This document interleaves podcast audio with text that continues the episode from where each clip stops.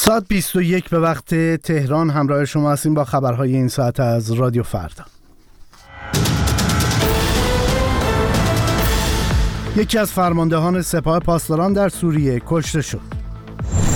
رأیگیری برای تعیین نمایندگان مجلس شورای اسلامی و مجلس خبرگان رهبری ادامه دارد. و احمد رضا رادان می‌گوید انتخابات در امنیت کامل برگزار شده است. درود بر شما کیان معنوی هستم. صبح جمعه رضا زارعی از فرماندهان سپاه پاسداران در سوریه در حمله منتصب به اسرائیل کشته شد. در حمله به ویلایی در شهر ساحلی بانیاس سوریه تعدادی هم مجروح شدند. رامی عبدالرحمن مدیر دیدبان حقوق بشر سوریه مستقر در لندن گفته است این ویلا در منطقه‌ای که تحت نفوذ ایران و حزب الله نیست ببخشید. اخیرا به محلی برای رفت آمد و اقامت فرماندهان سپاه و حزب الله لبنان تبدیل شده بود.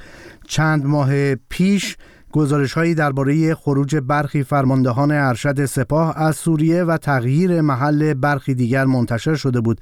خبرگزاری های داخلی در ایران گزارش دادند.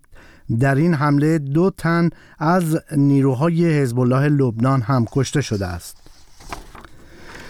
رأیگیری برای تعیین 200 نفر 290 نماینده مجلس شورای اسلامی و 88 نماینده مجلس خبرگان در شهرهای مختلف ادامه دارد. شورای نگهبان بیش دوازده هزار نفر از نامزدهای انتخابات مجلس را رد صلاحیت کرده پیشتر و برای کسب کرسی های مجلس خبرگان 144 نفر با یکدیگر رقابت کردند. مقام های جمهوری اسلامی از جمله آیت الله خامنه ای میکوشند که مردم را بیشتر به پای صندوق های رأی بکشانند. آخرین حرف من خطاب به مردد این چیه؟ آخرین حرف من این است که در کار خیر حاجت هیچ استخاره نیست. در این ارتباط با روح الله رحیمپور تحلیلگر سیاسی در ترکیه گفتگو کردم و نخواست از او در مورد این انتخابات و به خصوص انگیزه مقامات حکومت از اینکه همواره علیرغم مخالفت ها باز هم تلاش می‌کنند مردم را پای صندوق های رأی بکشانند. پرسیدم این گفتگو در آستانه این انتخابات انجام شده. یکی از اتفاقات جالب در انتخابات امسال این بود که یک ماه پیش رهبر جمهوری اسلامی صحبت از این کرد که هر کسی با انتخابات در داخل کشور مخالفت کنه با دشمنان هم راستا است. در واقع داشت جرمنگاری می‌کرد برای مخالفت با انتخابات. وضعیت استقبال و استقبال مردم از انتخابات و اقبال اجتماعی نسبت به انتخابات به گونه ای پیش رفت که همین دو روز پیش آقای خامنه ای گفتش که ادعی نسبت به انتخابات بی التفات هستند. منم نمی‌خوام کسی رو متهم بکنم. هم ادبیات تقلید کرد و هم لحن تقلید کرد. ملتمسانه هم برگشت گفت که کسانی که ایران و کشور و ملت دوست در انتخابات شرکت کنند این عقب نشینی واضح. از لحن و ادبیات تندی که قبلا مطرح می‌کرد به این وضعیت فعلی صرفا به دلیل اینه که گمان ها و برآوردهایی که خودشون در خصوص انتخابات دارن نشان دهنده استقبال بسیار کم هست. مشارکت حداقلی هست در این انتخابات. چرا؟ به دلیل اینکه جامعه از لحاظ شرایط حضور در انتخابات اون مطلوب های حد اقلی خودش رو نمی‌تونه ببینه. و همین دلیل هست که وقتی جبهه اصلاحات مثلا بیانیه میده گامی فراتر از ادوار گذشته برمیداره و صحبت از توهی شدن انتخابات از معنا و غیر آزاد بودنش می‌کنه. وقتی جبهه اصلاحات اینطور بیان تندتری داشته باشه ما در ادبیات شو سنفی فرهنگیان و همینطور کارگران هفت هفته می‌بینیم که ادبیات خیلی تندتر میشه و صحبت از تحریم قطعی اون هم با اون الفاظ داده میشه. حتی در این دوره نهضت آزادی ایران هم صرفا از عدم حضور در انتخابات حرف نزد و تاکید کرد که مشارکت در این انتخابات به نوعی همراستایی با جریان استبدادی بله. در کشور. آقای رحیمپور تشکل های مختلفی همونطور که می‌دونین در روزهای اخیر بیانیه دادن در مخالفت با شرکت در این دو انتخابات. انتخابات از جمله شورای هماهنگی تشکل‌های سنفی فرهنگیان و بخشی از کارگران شرکت نیشکر هفتپه. اما چیزی که برجسته هست موضعی هستش که برخی از چهره های شاخص سیاسی گرفتن مثل سعید حجاریان ابوالفضل قدیانی فائزه هاشمی و شمار زیادی دیگر. دلیل سراحت لحچه این چهره ها این بار در مخالفت با انتخابات چی هست؟ من معتقدم بعد از وقوع خیزش زن زندگی آزادی اعتراضات پاییز 1401 که یک وضعیت انقلابی رو در کشور رخ داده بود. منظورم از وضعیت انقلابی رویارویی مستقیم حکومت و مخالفان هست. جامعه در یک وضعیت دو قطبی شکل قرار گرفت که نیازمند این هست در چنین شرایطی گروه های مرجع افراد سرشناس موزگیری های سریعتر راحتتر و اوریانتری رو مطرح بکنن به دلیل اینکه در درون جامعه اون تقسیم بندی شکل گرفته و شکاف ما بین دولت و ملت شکاف بین حاکمیت و مردم یک شکاف به رسمیت شناخته شده از سمت جامعه هست.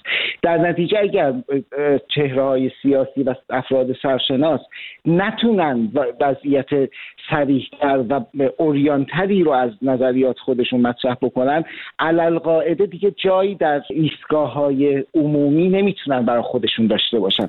زمانی می‌تونه یک نخبه یا سرشناس با جامعه ارتباط برقرار کنه که بتونه موضع خودش رو در قبال اتفاقاتی که در جامعه هست مشخص کنه. به همین دلیل آقای قدیانی خانم فائزه هاشمی یا خانم نرگس محمدی و خیلی های دیگه دارن خیلی سریحتر رکتر و راحتتر دارن حرف می‌زنن. حتی خانم آذر منصوری به عنوان رئیس جبهه اصلاحات علیرغم اینکه میانگین دیدگاه جبهه اصلاحات معتدلتر هست خودش بله. داره دیدگاه های تندتری مطرح می‌کنه. من فکر می‌کنم محصول وضعیتی است که در جامعه شکل خب در میون مخالفان این انتخابات بیانیه های جداگانه هم فعالان مدنی و حقوق بشری انتشار دادن. از جمله خانواده های دادخواه و در میان زندانیان سیاسی شما به نرگس محمدی برنده نوبل صلح اشاره کردین.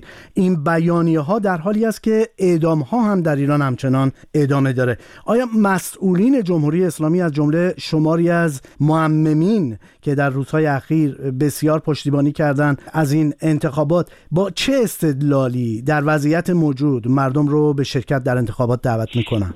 یکی از نکات مهم در مورد دادخواهان و داغدیده ها و مردمی که در جامعه دچار ستم های مستقیم شدن این هست که از سمت حاکمیت یا گروه های منتصب به حاکمیت هرگز اظهار همدردی و همراهی با اونا اتفاق نیفتاده.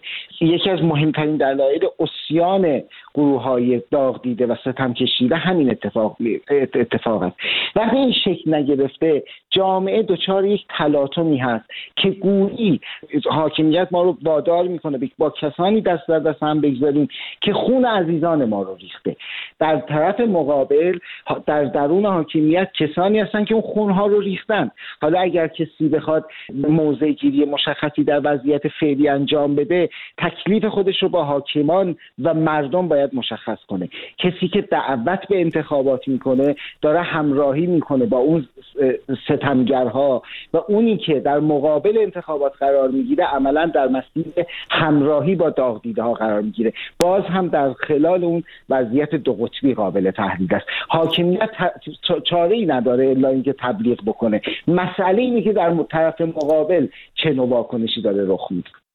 روح الله رحیمپور تحلیلگر سیاسی در ترکیه با رادیو فردا گفتگو می‌کرد. از جمله احمد رضا رادان فرمانده کل نیروی انتظامی در جمهوری اسلامی که روز جمعه گفت که انتخابات در امنیت کامل برگزار شده و در هیچ یک از شعب اخذ رای مشکل امنیتی وجود نداشته. این اظهارات در حالی مطرح شده که پلیس شمیرانات اعلام کرد که سه عضو بسیج در شمال تهران در مسیر رفتن به شعبه رایگیری با سلاح سرد مورد حمله قرار گرفتن.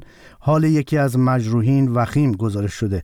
همچنین امروز جمعه در شهر میبود امام جمعه این شهر مورد سوء قصد قرار گرفت که بنابر گزارش ها از این حمله جان سالم به در برده و فرد مهاجم بازداشت شده.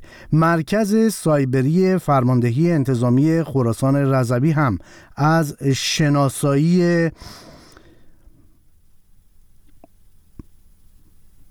ببخشید از شناسایی و مسدود شدن 11 صفحه اینستاگرامی خبر داده و گفته که آنها اقدام به تشویش اذهان عمومی تبلیغ علیه نظام و تحریم انتخابات کردند پیش از برگزاری انتخابات نیز ده ها نفر با همین اتهام در آذربایجان غربی بازداشت شده بودند پیشتر رئیس ستاد امنیت انتخابات اعلام کرده بود که بیش از 250 هزار نفر از نیروهای پلیس، سپاه، بسیج و ارتش از امنیت صندوقها و مکانهای اخص رأی مراقبت می کنند. اما در خبری دیگر مسئولان زندان دستگرد اصفهان پس از انتشار پیام توماج صالحی در مورد تحریم انتخابات تماسهای او را قطع کردند و گفته می شود دیگر به تلفن دسترسی ندارد. حساب کاربری این خواننده معترض در شبکه های در شبکه اجتماعی ایکس نوشته که در حال حاضر هیچ اطلاعی از وضعیت او در دست نیست. اما ایالات متحده آمریکا مانع از صدور بیانیه شورای امنیت سازمان ملل متحد شد که از کشته شدن صدها فلسطینی هنگام انتظار برای دریافت کمک های بشر دوستانه ابراز نگرانی عمیق می کند جزئیات بیشتر در گزارش ایلیا جزایری. بنابر اعلام کاخ سفید جو بایدن رئیس جمهور آمریکا در گفتگوی تلفنی با عبدالفتاح السیسی رئیس جمهور مصر و تمیم بن حمد آلسانی امیر قطر حادثه روز پنجشنبه را فاجعه و نگران کننده توصیف کرد. پیش از این گفتگو آقای بایدن به خبرنگاران گفته بود که اطلاع دقیقی از آنچه روی داد ندارد. مقام های فلسطینی می‌گویند که نظامیان اسرائیلی به سوی مردمی که برای دریافت کمک های بشر دوستان تجمع کرده بودند اقدام به تیراندازی کردند. حادثه ای که ریاض منصور نماینده دولت خودگردان فلسطین در سازمان ملل این گونه روایت کرد. Thousands of Palestinians in the northern part of Gaza هزاران فلسطینی برای دریافت کمک در منطقه شمالی نوار غزه که تحت کنترل ارتش اشغالگر اسرائیل قرار داره تجمع کرده بودند. بر پایه اطلاعات هم هر چند روز یک بار تعدادی کامیون حامل آرد، شکر و نون به این منطقه میره و مردم بخشی از نیازهاشون رو از این راه به دست میارن. این بار هم همین کار رو کردند اما ناگهان ارتش اسرائیل شروع به تیراندازی به سمت اونها کرد. بر پایه اطلاعاتی که به دستمون رسیده ده ها نفر از ناحیه سر هدف اصابت گلوله قرار گرفتند. این تلاش برای کنترل آشوب نبوده بلکه قتل عمده. اسرائیل اما این روایت را رد می کند و می‌گوید قربانیان زیر دست و پاله شدند. دانیل هاگاری سخنگوی ارشد ارتش اسرائیل As these vital humanitarian supplies در حالی که کاروان حامل کمک های بشردوستانه در حال حرکت بود هزاران نفر به سمت کامیون ها حمله ور شدند. تعدادی از آنها با خشونت دیگران را حل می‌دادند و حتی زیر دست و پاهاشون له می‌کردند تا کمک های بشردوستانه را غارت کنند. متاسفانه این حادثه باعث مرگ ده ها نفر از ساکنان غزه و زخمی شدن صدها نفر دیگر شد.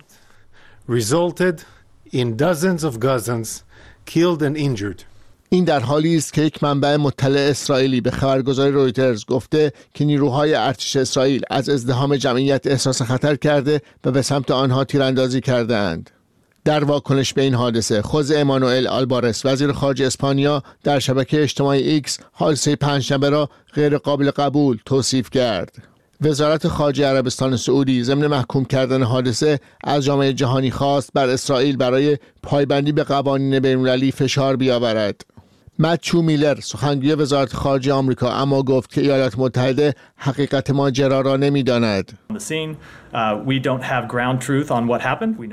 وزارت خارجه مصر در بیانیه ای آنچه حمله غیر انسانی اسرائیل به تجمع غیر نظامیان توصیف کرد را به شدت محکوم کرد. امانوئل مکرون رئیس جمهور فرانسه در شبکه اجتماعی ایکس نوشت از عکس هایی که نشان می‌دهد سربازان اسرائیلی غیر نظامیان فلسطینی را هدف قرار داده اند بسیار خشمگین است. بسیاری دیگر از کشورهای منطقه جهان نیز رویداد پنجشنبه را محکوم کرده و خواستار آتشبس فوری در غزه شدهاند. درخواستی که فشار را بر اسرائیل و گروه افراطی حماس که در فهرست تروریستی آمریکا و اروپا قرار دارد برای رسیدن به توافقی برای آتشبسی دست کم موقت بیشتر کرده است. این در حالی است که مذاکرات پرچالشی برای دستیابی به یک توافق پیش از آغاز ماه رمضان در جریان است. با گزارش الیا جزایری به پایان این بخش خبری می‌رسیم. بخش بعدی خبرها ساعت 22 به وقت تهران.